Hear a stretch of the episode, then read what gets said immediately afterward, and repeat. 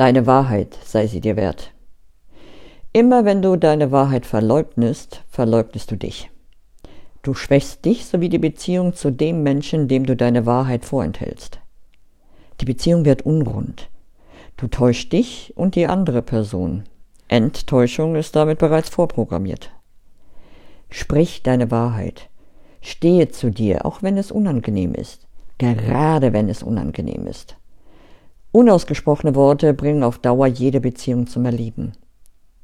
Sprich deine Wahrheit voller Liebe zu dir selbst und der anderen Person gegenüber. Setze deine Grenzen aus Liebe zu dir selbst. Mögest du den Mut haben, deine Wahrheit liebevoll zu kommunizieren. Das wünsche ich dir.